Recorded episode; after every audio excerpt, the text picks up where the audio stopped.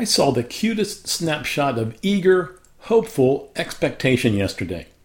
It was just a five second glance from my car window, but wow, was it precious.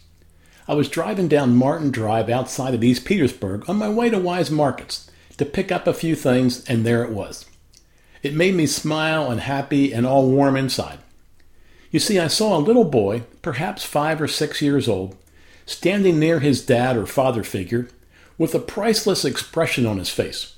He was wearing shorts, a t shirt, and large rubber boots. His dad or father figure was getting some dirt moving equipment out of his pickup truck. I had no idea what messy project they were getting into, but I could tell the little one was excited to be helping, boots and all. The glow on his face, the smile, and the eagerness were absolutely contagious. Oh, I was so excited for him.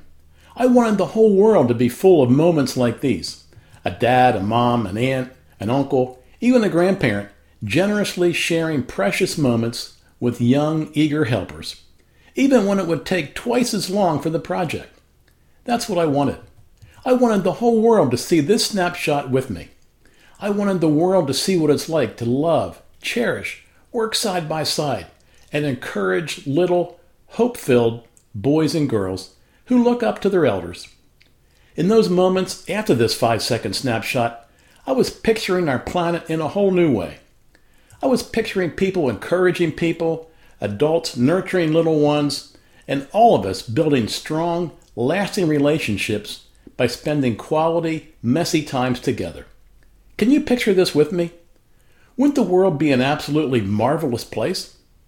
But then, right after I was on a snapshot high, I had an awful sinking feeling.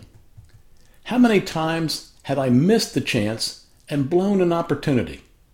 I wondered how often I've ignored, discounted, or pushed aside the eagerness of a child who just wanted to spend some quality time with me. How many times in my busyness or haste had I gone about a project alone, silently crushing a young spirit? Can you relate to my question? How often have we, you and me, brushed aside little ones with, not now, I'm busy. Not now, honey. Not right now, maybe later. Those thoughts made me sad. But those thoughts, as tough as they are, are now pushing me to consider being more intentional about scheduling or calendaring time with little ones.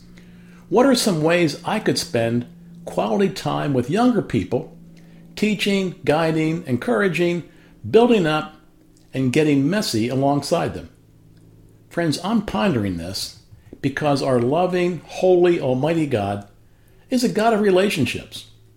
God is a relationship loving God, and God designed us to be in positive, life offering, life giving relationships. And those relationships are built moment by moment over time as we do life together, work together, encourage one another, and get messy together. So today, my friends, may you be encouraged to do what you can to build relationships with younger people. They're looking up to you, eager to help, and they'll put on their rubber boots.